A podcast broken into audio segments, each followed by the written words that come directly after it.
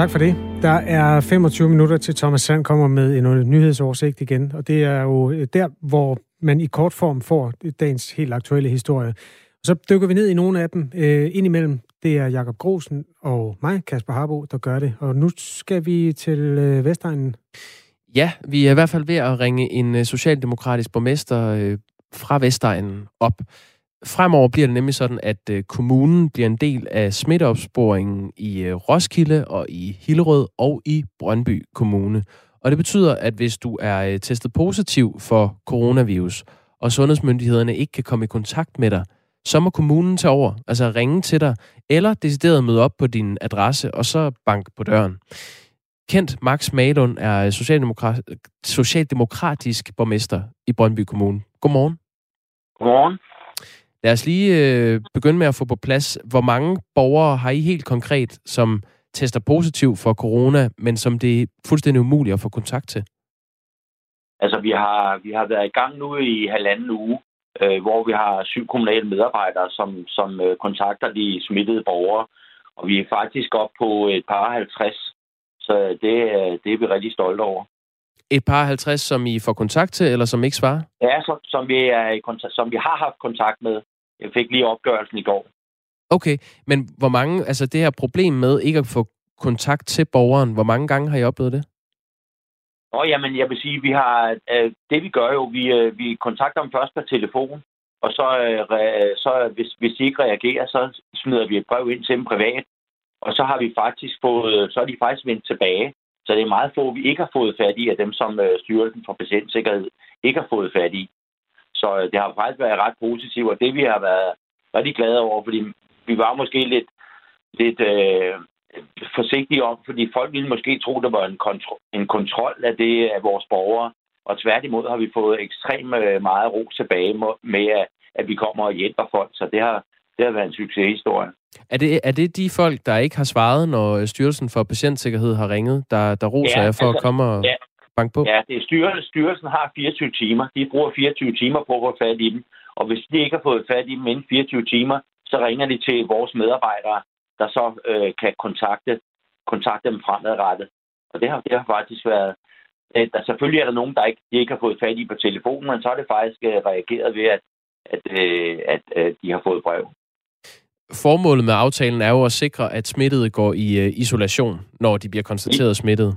Øh, og ja, øh, nære kontakter øh, får så besked, så de kan gå i isolation også og blive, øh, blive testet. Og den her aftale betyder, som nævnt, at man som borger i sidste instans kan ende med, at øh, en repræsentant fra kommunen opsøger ens adresse. Øh, Lige præcis. Vil du ikke sætte nogle flere ord på, øh, Kent Max Malund, hvorfor det er jo, nødvendigt det ja, for kommunen at kunne opsøge borgerne i deres hjem? Fordi at, altså, jeg vil sige, øh, vi, er, vi har mange, vi har en, en hel del borgere, hvor der kan være sociale og kulturelle og sproglige barriere, og det er mange af dem, vi får fat i, som måske ikke lige har forstået øh, budskabet fuldt øh, ud. Og så netop, som du siger, så kan vi fortælle dem om, at øh, der, der er mange familier, der bor mange sammen, at øh, vi har nogle isolationsfaciliteter, som de også kan bruge, øh, og så ellers guider dem om, øh, øh, hvordan og hvorledes øh, de kan blive testet osv. Og så har vi været så heldige, at vi er en af de kommuner, som har, og faktisk i sidste uge har fået øh, sådan et quick-testcenter så, øh, i Brøndby Strand, som øh, faktisk er åben hele ugen, også i weekenderne. Så, så det er meget nemt for dem at gå ned, hvis der er flere i familien, som vi måske regner med kunne være smittet, at de også kan få testet familien ret hurtigt og få et svar. Så det er vi rigtig glade for. Og samtidig er Brøndby Kommune jo også en uh, kommune, som er hårdt ramt af coronavirus-smitte. Uh, hvad er dit bud på, hvorfor det ser sådan ud? Ja, men altså, det, det overrasker ikke mig, fordi man kan sige, at vi har, vi har, vi har 19, 19 gange, øh, øh, vi har en, en, en befolkningstæthed, som er 19 gange større end landsgennemsnittet. Og der bor cirka, nu især har det været Brøndby Strand, der har været rent. øh, der har vi rigtig mange øh, øh, lejligheder, som er store lejligheder, og hvor vi også ved, at, øh, at, øh, at øh, der bor mange sammen. Og så samtidig har vi mange af vores borgere, som er i servicefagene, øh, rengøringsdamer, taxichauffører osv., som også er tit ude, og selvfølgelig vil møde en masse mennesker. Og er man så mange hjemme i lejligheder, og en bliver smittet, jamen så, så kan det jo øh, øh, gå som en steppebrand. Så, så derfor synes jeg, det er, det er en rigtig god måde, vi har fået fat i dem på, på den her måde. Hvad sker der egentlig, hvis øh, når I nu sender en person ud fra kommunen ud til en person, som ikke har svaret på telefonen, når I har ringet, øh, altså en coronasmittet person, der sidder derhjemme. Hvad, hvad, hvad gør man så som repræsentant for kommunen? Altså, det, som sagt, at hvis, hvis I ikke reagerer på brevet, så er det sidste, sidste chance, kan man sige, det er en sms. Men jeg skal også sige, at vores medarbejdere bliver ved. Altså, det er ikke kun, de ringer én gang. De bliver ved med at få fat i dem. Og indtil videre har de faktisk fået fat i, jeg tror, det er en 4-5 stykker, som ikke har reageret. Så kan vi ikke rigtig gøre noget, for vi havde også snakket om, skulle vi gå, gå helt tæt på, men, men, men jeg vil ikke som borgmester risikere, at der er nogen, der står i en opgang og fortæller nogen, øh, er tæt på folk, og som måske selv bliver, bliver smittet, så vi ikke, jeg vil ikke være meget for, for at, at det bliver alt for tæt kontakt, så længe vi har, så længe at folk kan smitte. Ikke? Er der nogen, der har øh, sådan givet udtryk for, at de synes, det er grænseoverskridende at få kommunen på besøg? Overhovedet ikke. Nej, overhovedet. Det var, øh, vi, var, vi var jo sådan, vi bruger vores Facebook rigtig meget for at reklamere øh, omkring det her, og så sagde jeg, at vi skal måske nok lige vente et par dage, netop for at, og, og det du siger, hvis nu folk de blev ekstremt fornærmet og synes, at vi skal ikke gå og kontrollere os og så videre, øh, så, så, så havde det måske ikke været en god idé. Men min fornemmelse var her i Brøndby netop, som jeg siger, med, med de kulturelle og øh, sproglige øh, barriere, vi har, så har det faktisk været en enormt positiv historie, så borgerne har sagt, gud, kommer kommunen. Og så tror jeg nemlig, det er det der med, at, at det er styrelsen, der ringer. Jamen, kommunen er trods alt tættere på, øh, på borgeren. Øh, når vi skriver Brøndby Kommune, jamen, så, så føler de sig sikkert at de mere trygge ved at også kontakte os, øh, når, når de bliver ringet op, eller der ligger et brev i deres øh, postkasse. Formålet med at tage ud og informere øh, personer, som er smittet med corona om det her, det er jo, at, at de skal gå i isolation.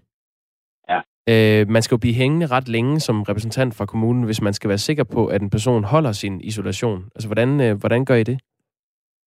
Altså, vi, øh, vi, vi, vi, vi, vi, vi sender dem jo bare videre. Vi har nogle faciliteter øh, sammen med nogle af de andre kommuner. Og det er der, vi, vi, øh, vi sender dem ud, hvor de så kan komme ud og, og bo være, og så øh, få mad og sådan nogle ting. Ikke? Så, så det, øh, det er ikke som, vi går og tjekker dem derude, men øh, der regner vi selvfølgelig med, at, at øh, i og med, at de, de skoner jo resten af familien, øh, så de ikke bliver smittet. Kent Max Malund, når man øh, taler med dig om det her tiltag, så lyder det jo øh, kun, kun godt og, øh, og positivt, og som om der, der er fed stemning omkring det i Brøndby Kommune. Men jeg kan se, BT skriver også, øh, de har skrevet en artikel øh, på baggrund af den her nyhed. De skriver, at, at folk på Facebook øh, kalder det her for, for diktatur og frihedsberøvelse. Ikke i Brøndby.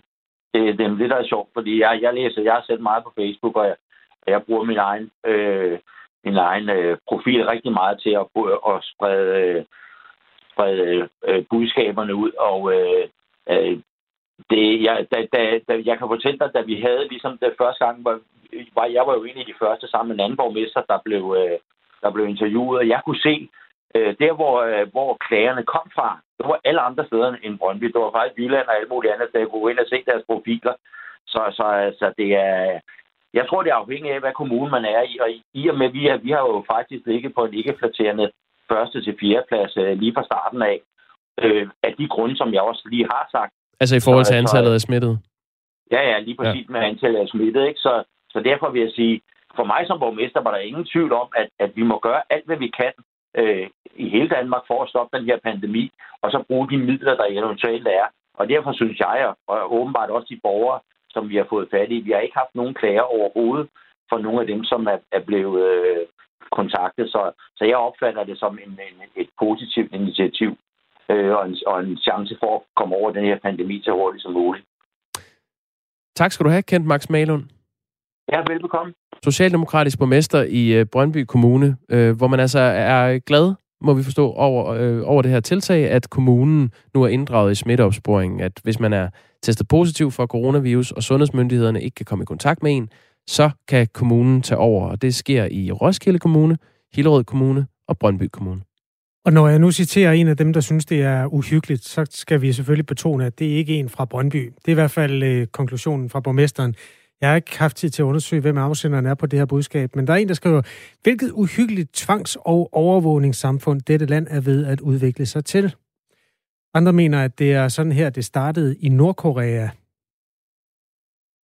Man kan øh, også skrive kommentarer til os. Vi hører gerne fra folk, der bor i kommunerne. øh, her, og særligt hvis man har prøvet at være i Nordkorea. Jeg synes, hvis man skal trække det kort, så skal det helst være med sådan en, en vis evidens i det det virkelighedens Nordkorea.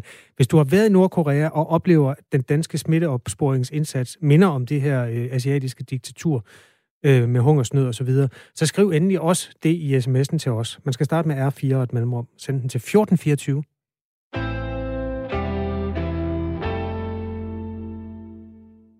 Vi skal nå to ting. Vi, nu rydder jeg lige op i sms'en, fordi der er flere, der skrev ind på filmen Druk, som jo er nomineret til en Golden Globe. Øh, HC, han vil bare lige minde, minde også om, at man også kan bruge snaps. Jeg tror, det var fordi, at vin blev fremhævet som den gode måde at blive bedre til alting på. Snaps kan også bruges, skriver HC. Jeg til at blive fuld af. Det er en gammelkendt sandhed, HC. Øh, Rygen fed, det er sjovere, skriver Tommy. Og, øhm... er det Paul, der skriver det? Nå ja, det er det også.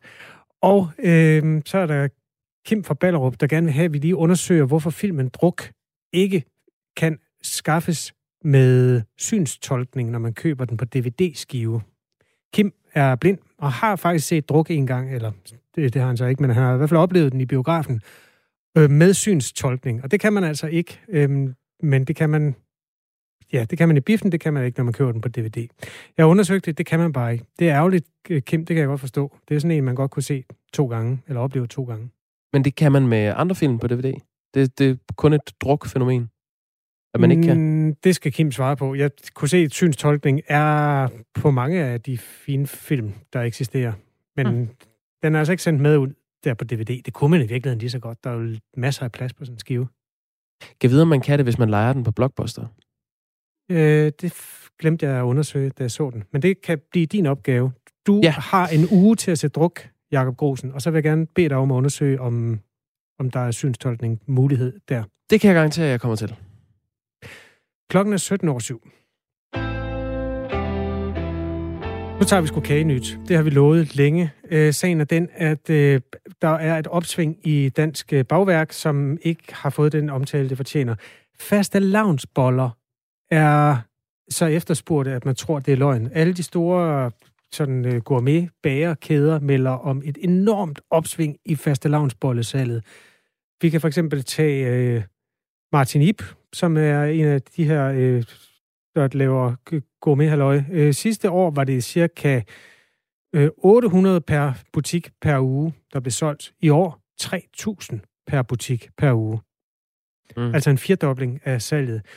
Samme melding får vi fra andre steder. DR har også talt med nogle forskellige bagerkæder. Og man kan også bekræfte tendensen ved at hoppe på det sociale medie Instagram, som jeg ved, du også er glad for. Øh, glad for Instagram? Ja. Ja, jo, nej. Det ved jeg ikke, om jeg er, men jeg, jeg er derinde. Øhm, kattefaderen, hvis man finder mig. ja. Nu du spørger. Men det, det er egentlig ikke det. Jeg har, jeg har noteret mig, at mange af de øh, influencer, som er på Instagram, de, man er ikke rigtig influencer, hvis man ikke har øh, affotograferet sig selv med en fastelavnsbolle. Jeg kan mærke, at jeg bliver en lille smule... Jeg ved ikke, om du kunne se den måde, jeg kom til at... Jeg kunne mærke, at jeg kom til at sidde og nedstige dig, når du sagde det der, med at, at øh, populariteten omkring fastelavnsboller er så stor, som den er. Jeg bliver lidt træt Jamen, af, at det skal være så populært. meget kontrært menneske med nogle ting, men det er kommet for at blive. Det er fastelavnsbollen med fløde og creme mm. og en eller anden form for frugtkompot. Jeg er sviskemand, øh, kan jeg lige så godt sige. Den er lidt svær. Den sælger de ikke så mange steder. Men ellers så kan man få den med hindbær. Det er meget udbredt. Det er jo da også nemmere at være hindbærmand. Yep. Hvis, hvis, ja. hvis du vil være rigtig influencer, så tager du den skridtet videre, og så tager du billeder af de svenske semlår, som er en variant af samme stykke bagværk, men bliver lavet med sådan en kardemommebolle, og så er der lidt mandelfyld i også sammen med flødeskummet. Mm. Ja, men det er, der tror jeg også måske, vi er ude i eliten inden for influencer med selfie og kage. Jeg kan helt vildt godt lide faste lavnsboller. Jeg bliver bare sådan lidt, øh, ja, jeg bliver lidt kontrær, når der står 50 meter lange køer af mennesker i kulden, fordi de vil ind og købe en faste lavnsbolle til 50 kroner. Der er øh, flere grunde til det. Det kan være, at vi dykker ned i det her, men det er selvfølgelig coronaen på en eller anden måde. Vores nye måde, ikke selve coronaen, men den måde, vi lever på på grund af coronaen, mm. der sker ikke en skid. Så at sådan noget bagværk der, det kan måske lyse op. Godt. Øh, det var det første. Har du nogle kagenyheder? For ellers så har jeg en til. Øh, jeg har, det er ikke som sådan en nyhed. Hvad har du? Det kan jeg være, har, jeg kan toppe den. Jamen, det er fordi, jeg sad og kiggede på listen over, hvad skete der ellers den 4. februar. Den tjekker altid om morgenen, er det mærkedag for noget? Og ja, det viser sig, at det er i dag præcis 23 år siden, at Bill Gates, stifter og direktør i uh, internetfirmaet Microsoft, fik en lavkage i hovedet under et besøg i Belgien. Øhm, og da jeg så googlede lidt og fandt ud af de nærmere omstændigheder, så viste det sig, at det er faktisk hele to lavkager, han blev ramt af. Samme dag? Ja, øh, ved samme lejlighed. Han var øh, i en eller anden grad på en rød løber et sted i Bruxelles, og der er sådan en gruppe af mennesker, jeg ved ikke, om den findes mere, men de havde kaldt sig lavkagebanden. Jeg ved ikke, hvad det hedder på flamsk, men de havde altså sådan et lokalt fænomen altså, der. Rode Armee-fraktion, og så var der lavkagebanden. Ja. ja. Øh, hvor hvis de synes, at nogle mennesker var arrogante og højrøvede, så smed de en lavkage efter Og det synes de altså, Bill Gates var. Hele to gange? Ja.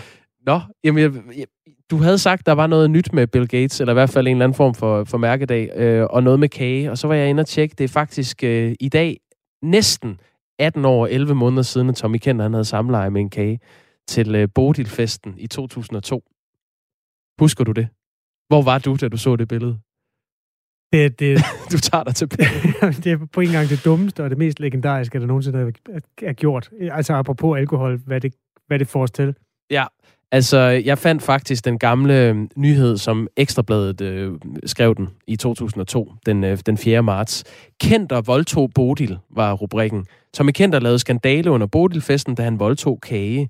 Og så siger han så, fordi det er åbenbart noget med, at, at øh, filminstruktøren Ole Christian Madsen og skuespilleren Stine Stengade, de havde hver vundet en Bodil-statuette.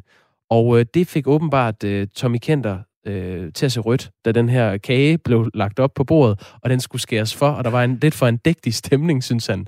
Øh, så han, han bliver spurgt af Ekstrabladet, hvorfor voldtog du Bodil? Jamen, det var fordi, jeg lige pludselig synes, at der blev lidt for meget en seriøsitet omkring kagen. Og så stod ham der Ole Christian Madsen og Stine Stengade og bukkede og skrabede, og så ud som om de mente det helt alvorligt, da de skar kagen ud. Det kunne sgu ikke være rigtigt.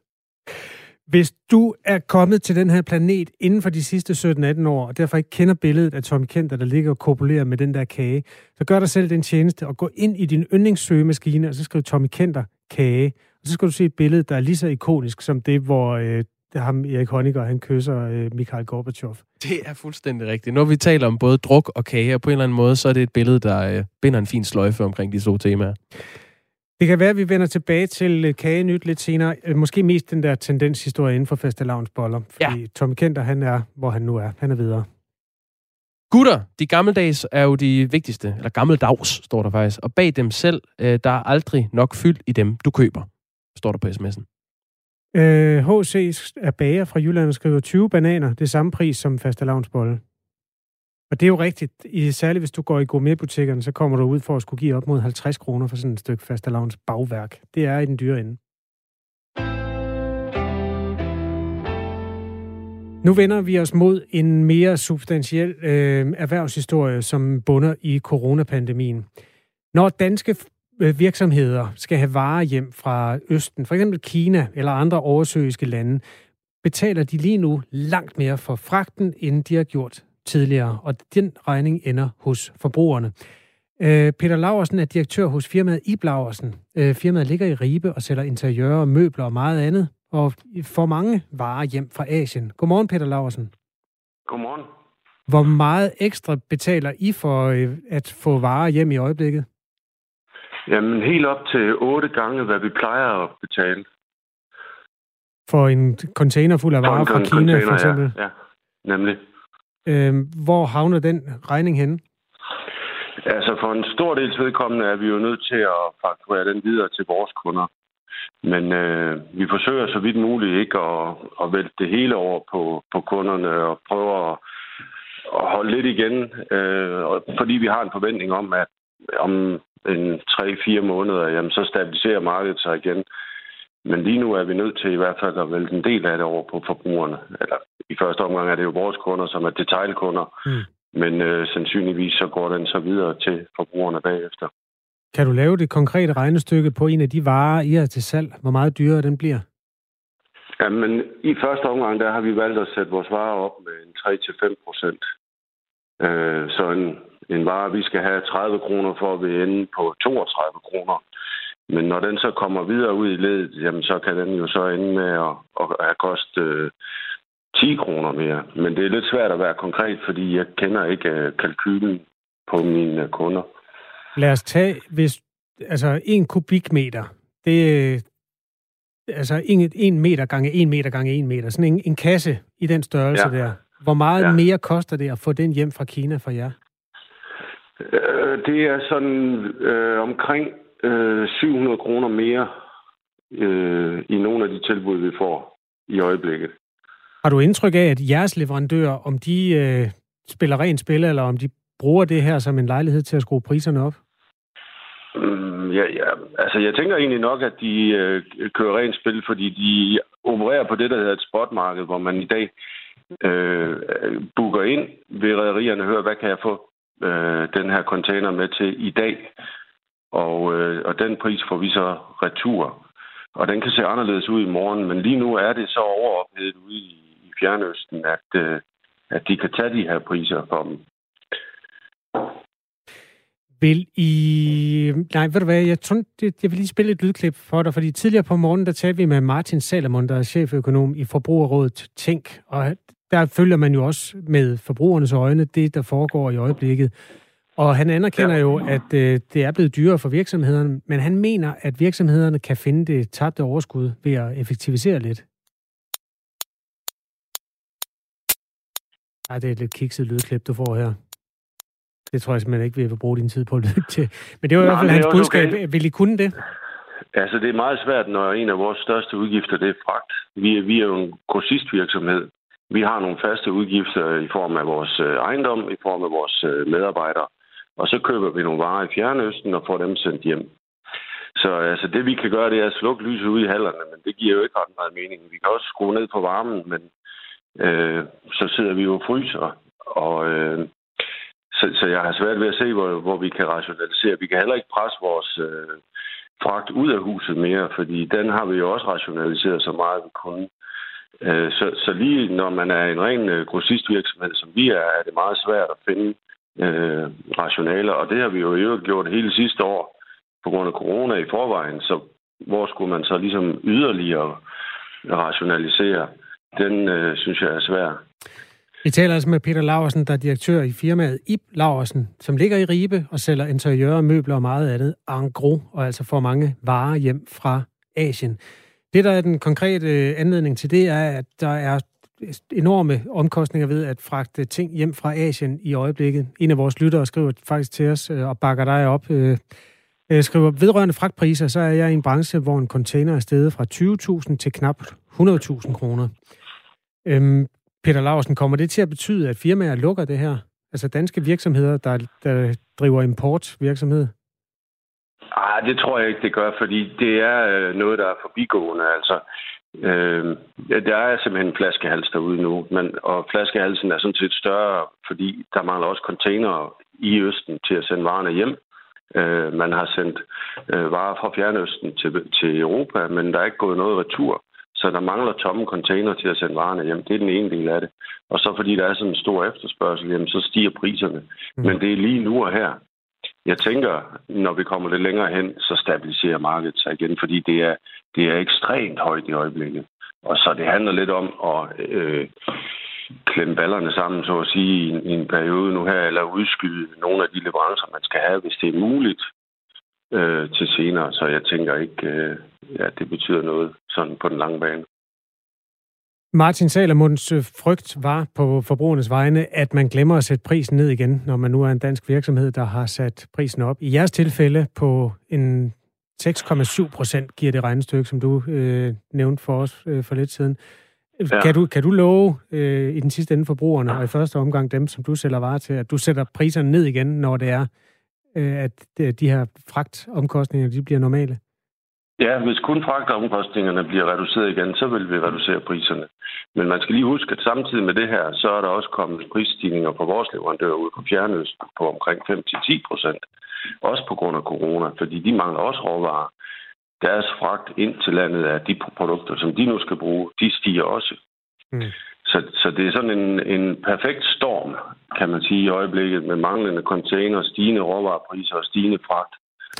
Det sagde Peter Larsen, altså direktør hos... Ja, undskyld, jeg afbryder dig, men det er simpelthen, fordi ja. vi har nogle nyheder, der går på om lidt. Min Thomas Sand, han venter ikke på nogen. Så undskyld, vi afbryder her, Peter Larsen. Tak, fordi du var med. Selv tak. direktør hos firmaet Ib Laversen. Klokken er halv otte.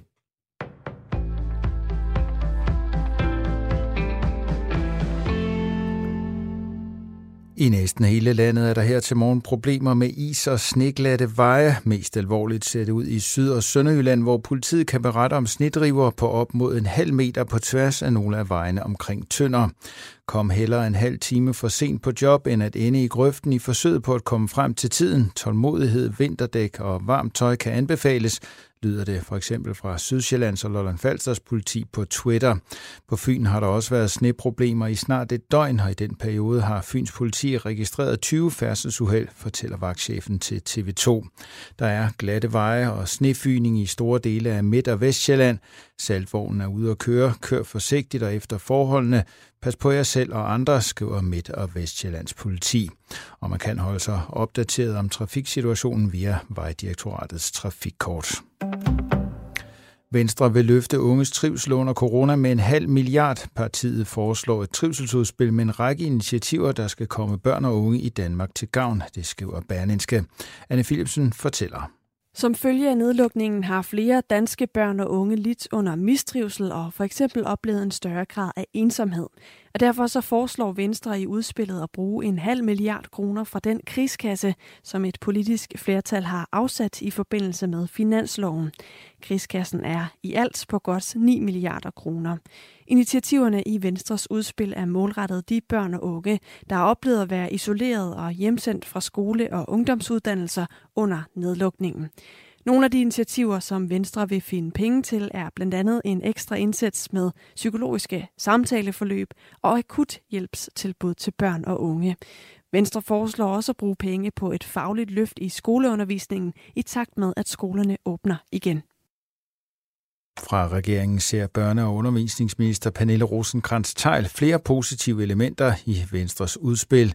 Mange børn har haft det urimelig hårdt i coronatiden, og vi skal gøre alt, hvad vi overhovedet kan, for at mistrivselen ikke slår rod. Mange af Venstres forslag er rigtig gode, og jeg arbejder på, at vi hurtigst muligt kan finde en løsning sammen til gavn for vores børn og unge, siger hun i en skriftlig kommentar til Berlinske.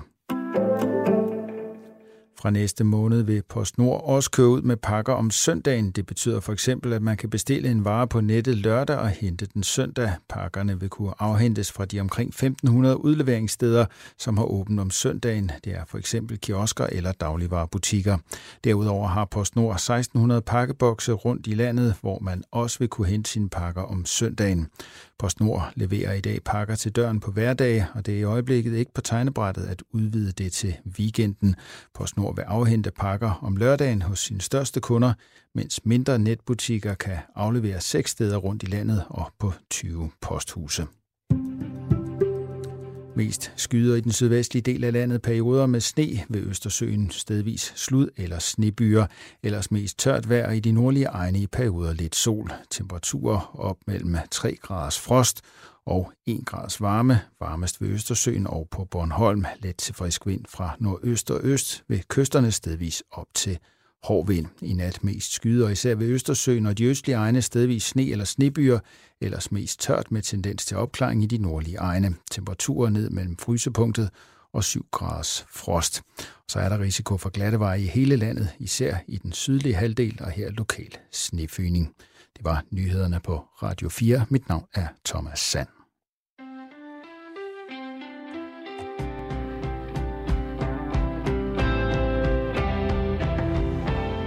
Fra 20.000 til 100.000 er prisen steget på en container, der skal fragtes fra det fjerne østen og til Danmark.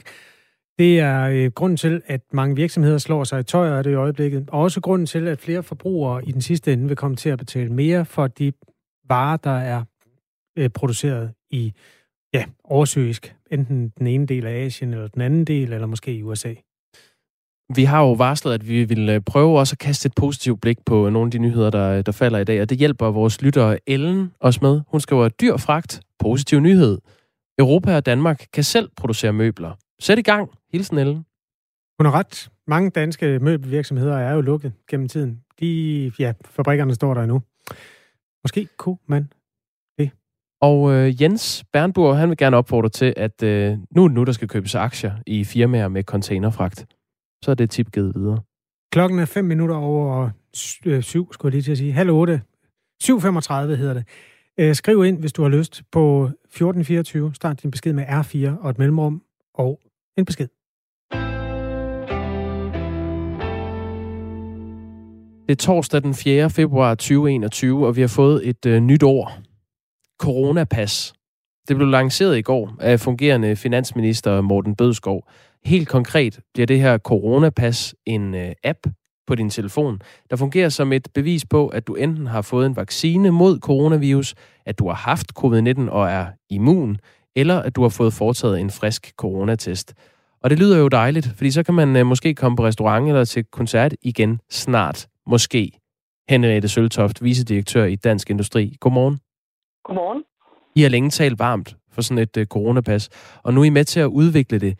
Hvor, uh, hvor tryg mener du, at man kan være for, at øh, sådan et app-system rent faktisk holder øh, smitten fra at, at eksplodere?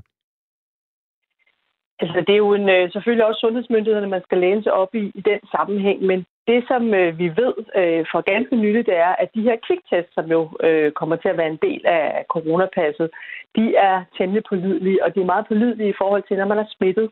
Så vi tror på, at øh, hvis man, øh, jeg forestiller mig simpelthen, at man øh, går ind og får taget sin øh, kviktest, så er det jo myndighederne, der skal vurdere, skal det være i gang om ugen, eller anden dag, eller hvordan det nu er øh, så giver det jo ret stor sikkerhed i forhold til de restauranter eller koncerter, eller hvor man nu bliver lukket ind, i forhold til, at man rent faktisk ikke bærer smitten videre. Regeringen lancerer et coronapas til brug ved rejser, og det vil være klart øh, sidst i februar. Det er lavet i samarbejde med Dansk Erhverv og øh, jer hos Dansk Industri. Og det skal så være med til at åbne samfundet mere i forbindelse med en yderligere øh, genåbning. Eksempelvis skal det her coronapas hjælpe erhvervs- og kulturlivet, som lider hårdt under coronakrisen. Øh, Henriette Søltoft, I mener jo, at det her system sagtens kan bruges, så man for eksempel på sigt kan åbne restauranter og barer og caféer op igen for, for kunder med rene tests eller vaccinationer. Men mange af de her ansatte i eksempelvis restauranter og barer og på caféer, det er jo unge mennesker, og de står allerbærest i vaccinekøen. Skal de i dine øjne have en coronatest hver dag, inden de møder ind på arbejde? Altså, ofte man skal tage en coronatest, det, det skal jeg ikke kunne vurdere, men lige i øjeblikket, man sige, der bliver vi jo alle sammen opfordret til, hvis vi møder ind fysisk på arbejde, at tage en, øh, en test, en kviktest en gang om ugen. Øhm, og, øh, og det synes vi jo også er en god idé i den her kamp, altså at man simpelthen giver meget, meget op for testen, testene, sådan så at vi, i stedet for at vi bare lukker os inde, som vi gør lige i øjeblikket, jamen så begynder vi at bruge de her test til rent faktisk at kunne genåbne samfundet. Så, så jeg tænker da, at det vil jeg da i hvert fald glædeligt. Jeg bliver regnet heller ikke med at blive vaccineret, selvom jeg ikke er ung, øh, før en gang til øh, hen imod sommeren. Så jeg vil da super gerne gå ned og få, få stukket en vatpind op i næsen en gang om ugen, hvis det giver mig adgang til enten at gå øh, til en koncert eller komme ind på restauranterne. Og jeg kan sige dig, at øh, restauranter og koncerter, øh, forlystelsesparker osv., de er bare så meget klar på at få det her indført. Men hvis du nu får godkendt dit øh, vaccinepas, det vil sige, så kan du komme ind på en restaurant, hvor der så øh, arbejder nogle unge tjenere, som bare skal have en test en gang om ugen, så kan du ikke være sikker på, at tjeneren ikke er smittet med coronavirus, så giver det vel ikke særlig øh, stor mening at have sådan en pas? Jamen, altså nu, nu, du lægger en hel masse ting til grund, som, som jo ikke er afgjort endnu. Altså det ene, vi siger, og det er også det, der, der det blev præsenteret i går, øh, coronapasset, jeg skal lige skynde mig at sige, at det desværre ikke er forventet klar allerede i slutningen af februar. Øh, det skal man først til at udvikle, men, men altså løsningerne er jo klar, så jeg tror... Men er det ikke det coronapasset til, til brug ved rejser, som vil være klar sidste februar? Bare lige to, der er to ting. I går der lancerede man fra Finansministeriets side, at man laver et vaccinepas, øh, som simpelthen er, man lige det svarer til vores, øh, tænker jeg, vores gamle vaccinationskort, når man øh, skulle nogle steder, hvad hedder det, eksotiske steder hen, hvor man fik en vaccine, så fik man sådan en stempel, sådan en orange kort, som man nu laver til øh, formentlig meget ved brug ved rejser. Det kan de meget hurtigt have klart. Coronapasset, det indeholder de her tre ting, som du allerede har listet op, og det er det, vi forestiller os kan bruge ved øh, genåbning af eksempelvis restauranter og øh, caféer. Mm. Så skal man selvfølgelig finde ud af, hvor tit, altså en ting er vaccine, men hvor tit skal man have en test? Øh, hvor frisk skal den være, før den kan bruges? Lige nu anbefaler man jo, at man bliver testet en gang om ugen. Er det tit nok? Det ved jeg ikke. Det kan jo være, det er to gange om ugen. Det kan være, det er hver anden dag. Det må, vi, det må vi komme an på en prøve, men det er jo enormt nemt at gå ned og få taget en test, altså en kviktest. Du har svaret lige med det samme, og det er jo det, som vi siger fra DI's side, det er det, man skal bruge. Vi anbefaler også, at man går ud og laver en masse test af hele det danske samfund i forbindelse med en forsigtig genåbning, så man får fanget så mange som muligt, der er, øh, der er smittet. Så, så coronapasset er et værktøj til, at vi kan begynde at åbne hurtigere, end vi ellers skulle have gjort. Og der tænker jeg, at øh, de fleste formentlig vil være villige til at få taget sådan en test, som er så hurtig, så nem at få taget, for at få adgang til at få et mere normalt liv igen. Nu er vi tilbage ved det spørgsmål, jeg egentlig stillede dig, som du, øh, du aldrig rigtig svarede på. Skal de i dine øjne, de her unge mennesker, som arbejder på restauranter, eller på bar, eller på caféer, skal de testes hver dag, inden de møder ind på arbejde, synes du? Jamen, det, det, det har jeg ikke nogen holdning til, for det må sundhedsmyndigheden afgøre. Der lander vi os for det i side op af, hvad siger sundhedsmyndighederne. Hvad, hvad burde være det fornuftige? Du kan sige, at i dag har vi jo masser af mennesker, der møder ind på arbejde i øh, produktionsvirksomheder for at holde vores fødevareproduktion i gang i supermarkederne osv. Der er jo ikke nogen anbefaling om, at de bliver testet hver dag. Der anbefaler man lige nu, at de bliver testet en gang om ugen, og så skal man selvfølgelig overholde nogle, øh, nogle krav. Og jeg forestiller mig, at det er sådan en blanding af det, vi skal kigge ind i. Altså, at vi ligesom dengang vi lukkede restauranterne ned, der havde vi også på det tidspunkt afstandskrav imellem gæsterne. Man kan også forestille sig, at man, som man har testet på Superligaen, at man har nogle øh, fodboldkampe eller nogle events, hvor man lukker folk ind i nogle sektioner, kombineret med, at de testede måske en gang om ugen. Så, så, øh, så, så det er jo en kombination af, at vi opretholder stadigvæk nogle krav til, hvordan vi omgås, at man har en eller anden form for test, måske en gang om ugen, det kan være, det er det, det er det, man opfordrer til i øjeblikket, og så gør det, at vi kan åbne, og så efterhånden, som vi får smitten bragt mere og mere ned, jamen så kan det være, at man ikke behøver at blive testet så tit, eller man ikke behøver at opretholde de her krav. Den præcise vurdering af, hvordan man skal gøre det, det, det kan jeg ikke, for jeg er ikke læge, og jeg er ikke biolog, så det kan jeg ikke foretage. Men det vi fra det side opfordrer til, det er, at man bruger alle de greb, i stedet for bare lige nu at fryse det hele ned. Øh, så lad os prøve at eksperimentere lidt. Der er jo forskellige krav nok til, spiller man en udendørs fodboldkamp, det er nok lidt noget andet, end hvis man går ind mm. til en eller anden intim koncert på Vega. Så, så der er jo forskellige øh, muligheder, øh, som vi skal benytte os af, i stedet for at have sådan en one-size-fits-all-model. Men det faktum, at man med sit vaccinepas kan gå ind på en restaurant og være relativt tryg, hvis man lige har fået foretaget en, en coronatest, og man så kommer ind til et personale, hvor de kun er testet en gang om ugen, det vil du ikke forholde dig til, til smitterisikoen ved? Jamen, altså, jeg, jeg kan, nej, fordi jeg er jo ikke, jeg er jo ikke ekspert i det. Det, jeg siger, det er, at i dag, øh, der ved vi, at på rigtig, rigtig mange virksomheder, hvor man er nødt til at have folk til at møde fysisk ind, der bliver folk ikke testet hver dag. Der bliver det måske testet en gang om ugen. Øh, og der lykkedes det at holde smitten nede. Vi havde lige et indslag mm. i går i, uh, i TV-avisen med en masse produktionsvirksomheder. Så der fungerer det jo. Men der er jo også en masse tiltag, man lægger ned over det. Så mm. det, der ligger i et coronapas, det er jo også, at man på en eller anden måde kan åbne op under lidt mere almindelige øh, vilkår igen. Nej, altså det, der ligger i coronapas, det med os, det er, det vigtige er, et, vi skal have et værktøj. Altså coronapasset er jo et værktøj, som man kan bruge. Vi forestiller os, at det skal være digitalt, så det er super nemt at køre informationerne igennem. Det er nemt at få dokumentation og bevise det. Så skal man bruge det værktøj til at sige, okay, lad os nu komme i gang med at genåbne samfundet. Det kan være, at vi starter med at åbne restauranterne i et eller andet tidsrum, stadigvæk med afstandskrav, og bruger coronapasset. Så finder man ud af, at det går faktisk meget godt. Så kan det måske være, at vi kan mindske afstandskravet, åbne det mere normalt igen med de samme vilkår omkring test, eller det kan være, at man ændrer på testene. Det er jo sådan noget, det er jo en glidende overgang hele tiden. Altså, jeg forestiller mig ikke, at vi kommer derhen i den situation, at vi, når vi har coronapasset klar, så siger vi, okay, så åbner vi hele samfundet igen. Det bliver jo noget med, at vi gør det gradvist, og derfor er det super vigtigt at få det her meget hurtigt på banen. Det sagde Henrik øh, Søltoft, som er vicedirektør i øh, Dansk Industri. Tak fordi du var med. Det var slet. Ha' en god dag. I lige måde, tak. Der er øh, forløbig bred enighed blandt Folketingets partier om, at øh, et coronapas for erhvervsrejsende, øh, som lige nu er på, på plads, giver god mening. Og det vi øh, taler om her, det er altså et, øh, et coronapas, som man arbejder på, som øh, kan lanceres på øh, blandt andet på ens telefon, hvor man så kan øh, have et bevis på, at man enten er vaccineret mod corona, har haft coronavirus, eller øh, har fået foretaget en frisk test. Vi har i den forstand tre erhvervshistorier, der fylder i Radio 4 morgen i dag. Den her med øh, oplevelsesindustrien er den ene af dem. Så er der øh, historien om fragt fra Asien. Og så den tredje, som øh, på en eller anden måde er den mest betagende, øh, det er en historie om et enormt opsving i fastelavnsbolle-sektoren. Øh, Martin Ip er iværksætter og har tre bagerbutikker i Aarhus, MIP Bageri, og har også oplevet det ved en firedobling af fastelavnsbolle efterspørgselen. Øhm, dig skal vi snakke med nu, Martin Ip, lige i al hast. Godmorgen. Godmorgen. Godmorgen. Jeg ved godt, bager har travlt om morgenen, men det er fordi TV2 fortæller, at øh, det går over stok og sten hos lavkagehuset. Politikken har også øh, talt med flere kæder, der siger det samme. Hvorfor er der mm. faste lavnsbolle opsving lige præcis i år? Ja, jeg, jeg tror, det er jo fordi, vi øh, generelt så, så hygger vi os mere. Ikke? Der, der er mere tid til at være hjemme, og, og folk har mere tid til at gå ture. Øh, så går man lige forbi bageren. Øh, når man går forbi bageren, jamen, så ligger der de her farvestrålende, flotte, lækre faste lavnsboller, jamen så er det det, der, så er det, det, der ryger med i, i kagekasserne. Vi har hørt tallet 10.000 om ugen fordelt på dine tre butikker. Er det rigtigt? Det er korrekt, ja. Øhm, altså, det er korrekt. En firedobling i forhold til sidste år. Ja. Er, er det noget, du bare lige kan skalere op, eller har du haft problemer med at skaffe råvarer til det? Nej, det vi har ikke haft problemer med at skaffe råvarer. Det er jo noget, der selvfølgelig er kommet over, øh, over, over perioden, ikke? Men, men øh, det er klart, at mandskab, jamen der, der skal noget mere til. Det er jo, det er jo hænder, der skal, der skal folde alle de her små dejfirkanter med, med creme og så videre ind i.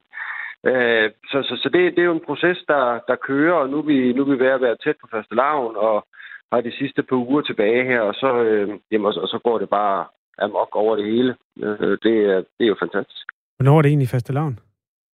14. Februar. Okay. Nå, nå, man kan da godt nå at æde på boller inden da. Ja, ja, det kan man godt. Martin Ip, øh, hvornår starter sæsonen egentlig for de kager der? Det er jo tit sådan i detailhandel, at der skal være et eller andet årstidstema af en slags, for at ja. man får folk til at købe noget. Det ser man i butikkerne, hvor der er Halloween, og så er der jul, og de der, der, der. Præcis. Dem, dem her øh, faste lavnsboller, hvornår er det, de kommer frem? Jamen, når vi er lige snart er færdige med, øh, med kransekage øh, nytårsaften, så skifter vi egentlig over til faste lavnsboller. Og så kører de ellers frem til faste lavn. Er de så ude den 15. februar? Der gør så er de ude den 15. februar, og så øh, den 15. februar skifter man over til, til påsketingene derfra. Alright. Ja. ja men øh, god arbejdsløst, Martin Eber. Tillykke jo, med succesen. Tak skal du have. Godt, hej. Hej. Iværksætter og ejer af tre bærebutikker i Aarhus, som altså fortæller om samme øh, tendens som for eksempel Lavkagehuset, som TV2 har talt med. Her snakker man om en stigning på 70 procent i faste lavnsbollesektoren. Der er også Andersen Bakery, der fortæller, at de sælger seks gange så meget som sidste år. Og øh, ja, så var der altså Martin Ip her, der har oplevet en firedobling. Jens Bernburg, der øh, før konstaterede, at det var nu, man skulle købe aktier i firmaer med containerfragt, han konstaterer nu, at det er jo så nu, man skal investere i øh, aktier i øh, fastelavnsbollefirmaer. du skal da have sådan en erhvervspodcast, Jens, hvor du bare sidder og hører os med det ene øre, og så kan du øh, give gode aktieråd. Jeg ved ikke, hvad der findes af aktie, børsnoterede virksomheder, der sælger fastelavnsboller. Det undersøger jeg. Godt, tak skal du have. Øhm, en anden historie, som øh, vi havde fat i lige før øh, historien om fastelavnsbollerne, det var historien om coronapasset. Der kommer også en del reaktioner på den. Øhm, det kan være, at vi lige kan nå et par. René fra Mors skriver, øh, coronapas er som at tisse op mod vinden. Det luner nu, men det bliver hurtigt koldt. Det hjælper ikke med en negativ test, men derimod en vaccine. Det kan man forholde sig til. Med venlig hilsen, René fra Mors. Øh, coronapas. Er der nu kommet sikkerhed for, at de testede og vaccinerede ikke kan smitte og selv blive smittet? Spørger Helle. Det er der ikke sikkerhed for endnu. Godt. SMS'erne, der er kommet ind, de starter med R4 og et mellemrum, og de kommer faktisk, kan vi notere, vi der sidder og laver det her program øh, hver morgen, der kommer nye til hver dag, som ikke har skrevet ind før. Det er simpelthen super fedt, at øh, mennesker har overskud til det. Vi yes. ved godt, det er et travlt øh, tidspunkt på dagen. Men det gør det bare meget mere nærværende, at der er erfaringer og holdninger, der finder vej her ind i studiet på den måde. Jeg tror, jeg vil tage en fra Ina også, som øh, har fulgt med i historien om, at fragtpriserne stiger, når man køber ting fra det fjerne Østen, som mange danske imports- og engros-virksomheder jo gør. Ina, hun skriver, køber danskere virkelig varer fra Asien? Jeg undgår al handel fra disse lande. Venlig hilsen Ina fra Valby. Mm. Og der vil jeg bare gerne sige tillykke, Ina. Og det kunne være virkelig sjovt, hvis vi må ringe op og spørge til 10-20 produkter, om du har dem i dit, land, øh, i dit hus. Fordi det er absurd svært at undgå at have noget fra Asien inden dør, skulle jeg helt sige. For eksempel den telefon, du har skrevet fra. Jeg vil gerne høre, hvor den er produceret, Ina. Og tak for sms'en. Tak for sms'en. Øh, klokken er 7.50. Et opråb fra jordmødre om øh, dårlige arbejdsforhold på landets øh, fødeafdelinger har de sidste øh, to dage fået så stor opbakning, at presset på politikerne på Christiansborg stiger. Enhedslisten kaldte i går sundhedsminister Magnus Heunicke i samråd efter knap 1850 jordmødre og jordmøderstuderende har skrevet under på et åbent brev, hvor de efterlyser anstændige arbejdsvilkår. Stine Rosvald er øh, initiativtager til brevet. Godmorgen. Godmorgen. Du er faktisk selv privatpraktiserende jordmor i København. Hvorfor øh, kæmper du for de offentlige ansatte på det her område? Det her er jo en sag, som vi i virkeligheden alle sammen burde stå fuldstændig skulder ved skulder ved, helt fra børnenes statsminister og til det nyfødte barn, der lige er blevet født her til morgen.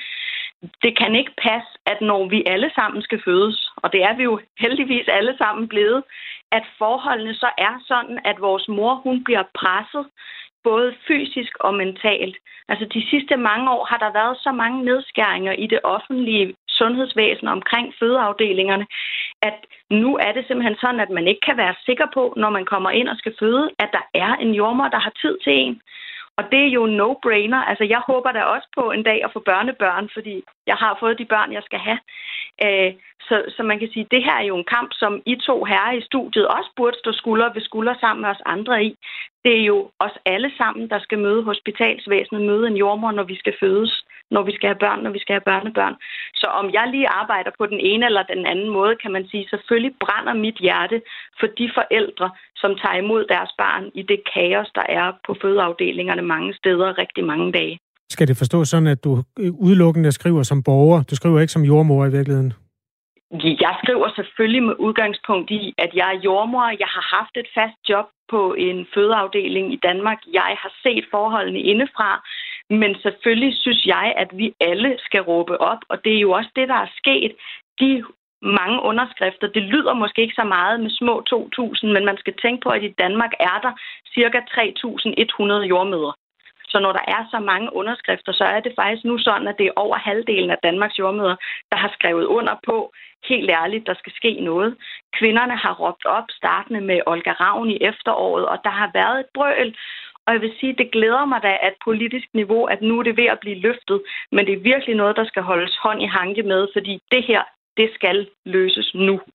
Det er også en sag, vi har beskæftiget os løbende med her i, øh, i Radio 4 morgen. Øh, det er også en kendt sag, at flere og flere jordmødre rykker fra det offentlige ud i private øh, tilbud, fordi at øh, forholdene er så ringe, som, som de bliver mm. beskrevet i det offentlige. Det her brev det er stilet, øh, stilet til Sofie Hestorp Andersen, som er formand for Region Hovedstaden, og hun skriver i et indlæg på det, der hedder sundhedsmonitor.dk, at hun anerkender, at der er problemer med arbejdsforholdene, og at det er et politisk fokusområde. Men hun skriver, at de siden 2015 har tilført øh, fødeområdet 70 millioner kroner, og at de har oprettet flere mindre fødeklinikker i erkendelse af, at de eksisterende fødeafdelinger øh, er blevet for store. Hvorfor er det ikke nok, som du ser det, Stine Rosvald? Men det er, jo, altså, det er jo fuldstændig politikeragtigt at gå ud og sige, jeg har et stykke papir her, der står et tal på. Man må bare sige, at når man kigger på jordmøders arbejdsvilkår og på de vilkår, der er omkring den enkelte fødende, når hun kommer ind på en fødeafdeling eller en fødeklinik og skal føde sit barn, de vilkår er ikke forbedret. Så jeg aner ikke, hvad det er, Sofie og hospitalsdirektørerne derude har brugt de 70 millioner på, men de er ikke endt det rigtige sted. Og må sige, det er også en del af mit opråb denne her gang. Man har før for en hel del år siden snakket om at ville give flere penge til fødeafdelingerne. De bliver nødt til at lande det rigtige sted. De bliver nødt til at lande der, hvor de kan mærkes, at de kvinder, som ligger krop til at føde de næste skatteborgere i det her land, hvis man nu skal være sådan helt tør og nøgtern, det bliver nødt til at være sådan, at de penge ikke bliver brugt på at male væggene i venteværelset. Og væggene i venteværelset skal selvfølgelig males ind imellem. Men jeg tror, I forstår, hvad jeg mener. Der skal være en jordmor, når man føder. Det kan ikke passe, at der står flere kvinder med vejer, end der er jordmøder, og vi skal prøve at gennemskue, hvem af de her kvinder kan bedst undvære en jordmor. Og ja, 70 millioner er selvfølgelig et mega flot tal, men man skal lige tænke på, at det tal, Sofie Hestorp kommer med her, hun siger, at det er siden 2015, så det er jo en periode på en hel del år, og i Region Hovedstaden er der altså fem fødesteder. Så hvis det er kroner per fødsel, så, så forslår 70 millioner over fem år i hele Region Hovedstaden altså virkelig ikke særlig langt. Selvom at for mig som privatperson, 70 millioner, det lyder jo som et svimlende beløb. Men det er det bare ikke i denne her kontekst. Mm. Det har jo været en del af øh, den, øh, det forståelsespapir, den, den indledende aftale, regeringen indgik med sine støttepartier, at der skulle ske noget på det her område. Og øh, vi har, ja, som tidligere øh, fortalt, forsøgt at få fat i både sundhedsminister Magnus Heunicke, da vi beskæftigede os med det her sidst, øh, også sundhedsordfører Rasmus Horn Langhoff fra, fra Socialdemokratiet. Ingen af dem havde lige mulighed for at stille op, heller ikke selvom de fik, fik flere dage at, at stille op på. Det virker som om, at, at coronaen har, øh, har ligesom været det, der, der har krævet øh, fokus. Hvor, hvor utålmodig er du øh, på det her? Fordi Sofie Hestrup Andersen, som jeg før nævnte, altså øh, formand for Region Hovedstaden, hun skriver også i det her indlæg, at det bliver et langt sejt træk, men de er opmærksomme på problemet og har afsat midler. Altså, hvor utålmodig er du øh, på, at der sker noget på det her område? Prøv at høre. Skal du føde i morgen? Hvis det var mig, der skulle føde i morgen, så ville jeg være maks utålmodig.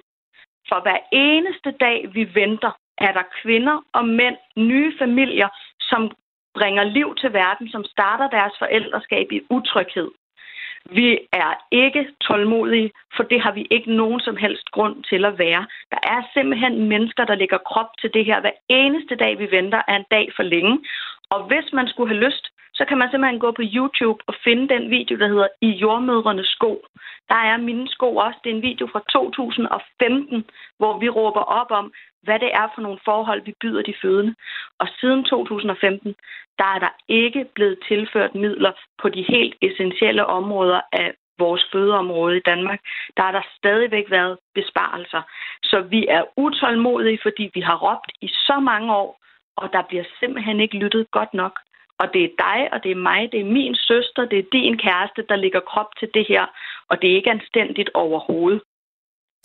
Stine Rosvald, altså initiativtager til øh, det her øh, brev og øh, privatpraktiserende jordmor i København. Tak fordi du var med. Ja, tak. Det er altså øh, enhedslisten, der har kaldt øh, sundhedsminister Magnus Heunicke i samråd efter knap 1850 jordmøder og jordmøderstuderende har skrevet under på et åbent brev, hvor de efterlyser anstændige arbejdsvilkår. Klokken er 3 minutter i 8. Hvis vi skal holde fast i dagens tema, som er positive nyheder, så kan vi sige, at antallet af indlagte på sygehusene er det laveste i halvanden måned. Det er faldet til under 500, som jo var oprindeligt udset som lidt af en smertegrænse. Det var der, man nåede op i foråret, men øh, anden bølgen af coronaen har jo betydet, at der på et tidspunkt var næsten 1000 indlagte på danske sygehuses corona-afsnit. Derfor er det selvfølgelig positivt, at man med de seneste tal i går kunne oplyse fra Statens Serum Institut, at der var 493. Øh, tallet dalede med 11, og ja, ser ud til at blive ved med at dale. Det underliggende øh, spøgelse i hele den der store ligning er jo den britiske variant, der har det navnet der B117, som angiveligt stadig øh, vinder terræn, selvom øh, det generelle antal af positive coronaprøver også falder og falder. Når 100 øh, mennesker går ind og bliver testet, er der 0,4, hvis man ellers kan sige det, 0,4 mennesker, der er testet positiv. Det er altså positiv procenten, den er 0,4 i øjeblikket. Det er meget lavt. Ja, det er jo ekstremt lavt. Det er meget få mennesker, 0,4.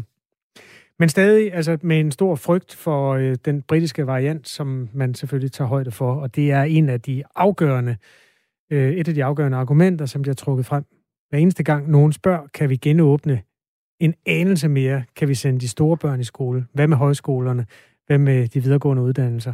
Indtil videre er der i de estimater fra eksperterne øh, udsigt til, at det allerede i starten af april kan gå fuldstændig berserk i smittetal hvis den britiske variant er så øh, smitsom, som det tyder på. Og derfor jeg, øh, trækker øh, statsminister Mette Frederiksen meget i halen i forhold til at øh, genåbne stadigvæk. Sidste nyt er, at der skal laves nye estimater, øhm, fordi man, vinder, man bliver jo hele tiden klogere på, hvor meget den smitter, men altså faktuelt er der bare flere og flere, der har den britiske variant på dansk jord. Ja, jamen det er positivt. Noget andet, vi har talt om i dag, det er coronapasset, øhm, øh, som er på vej. Øh, det konservative øh, Folkeparti siger øh, klart ja til at indføre det her vaccinepas til restauranter og caféer. En ny måling viser, at hver anden dansker øh, bakker op om ideen om et øh, vaccinepas. 31 procent af befolkningen er imod. Øhm, det er en, en helt dukfrisk måling fra Opinion på det her område. Og der er Liselotte Blikst ude at sige, at øh, hun er bange for, at det opdeler folk i et A- og et B-hold. Altså Liselotte Blikst, som er sundhedsordfører for Dansk Folkeparti. Om 40 minutters tid skal vi tale med øhm, virolog Allan Randrup Thomsen om de tilstedeværende vacciner. Også om den russiske Sputnik-vaccine kunne være en mulighed for os her i Danmark. Lige nu er der nyheder med Thomas Sand klokken 8.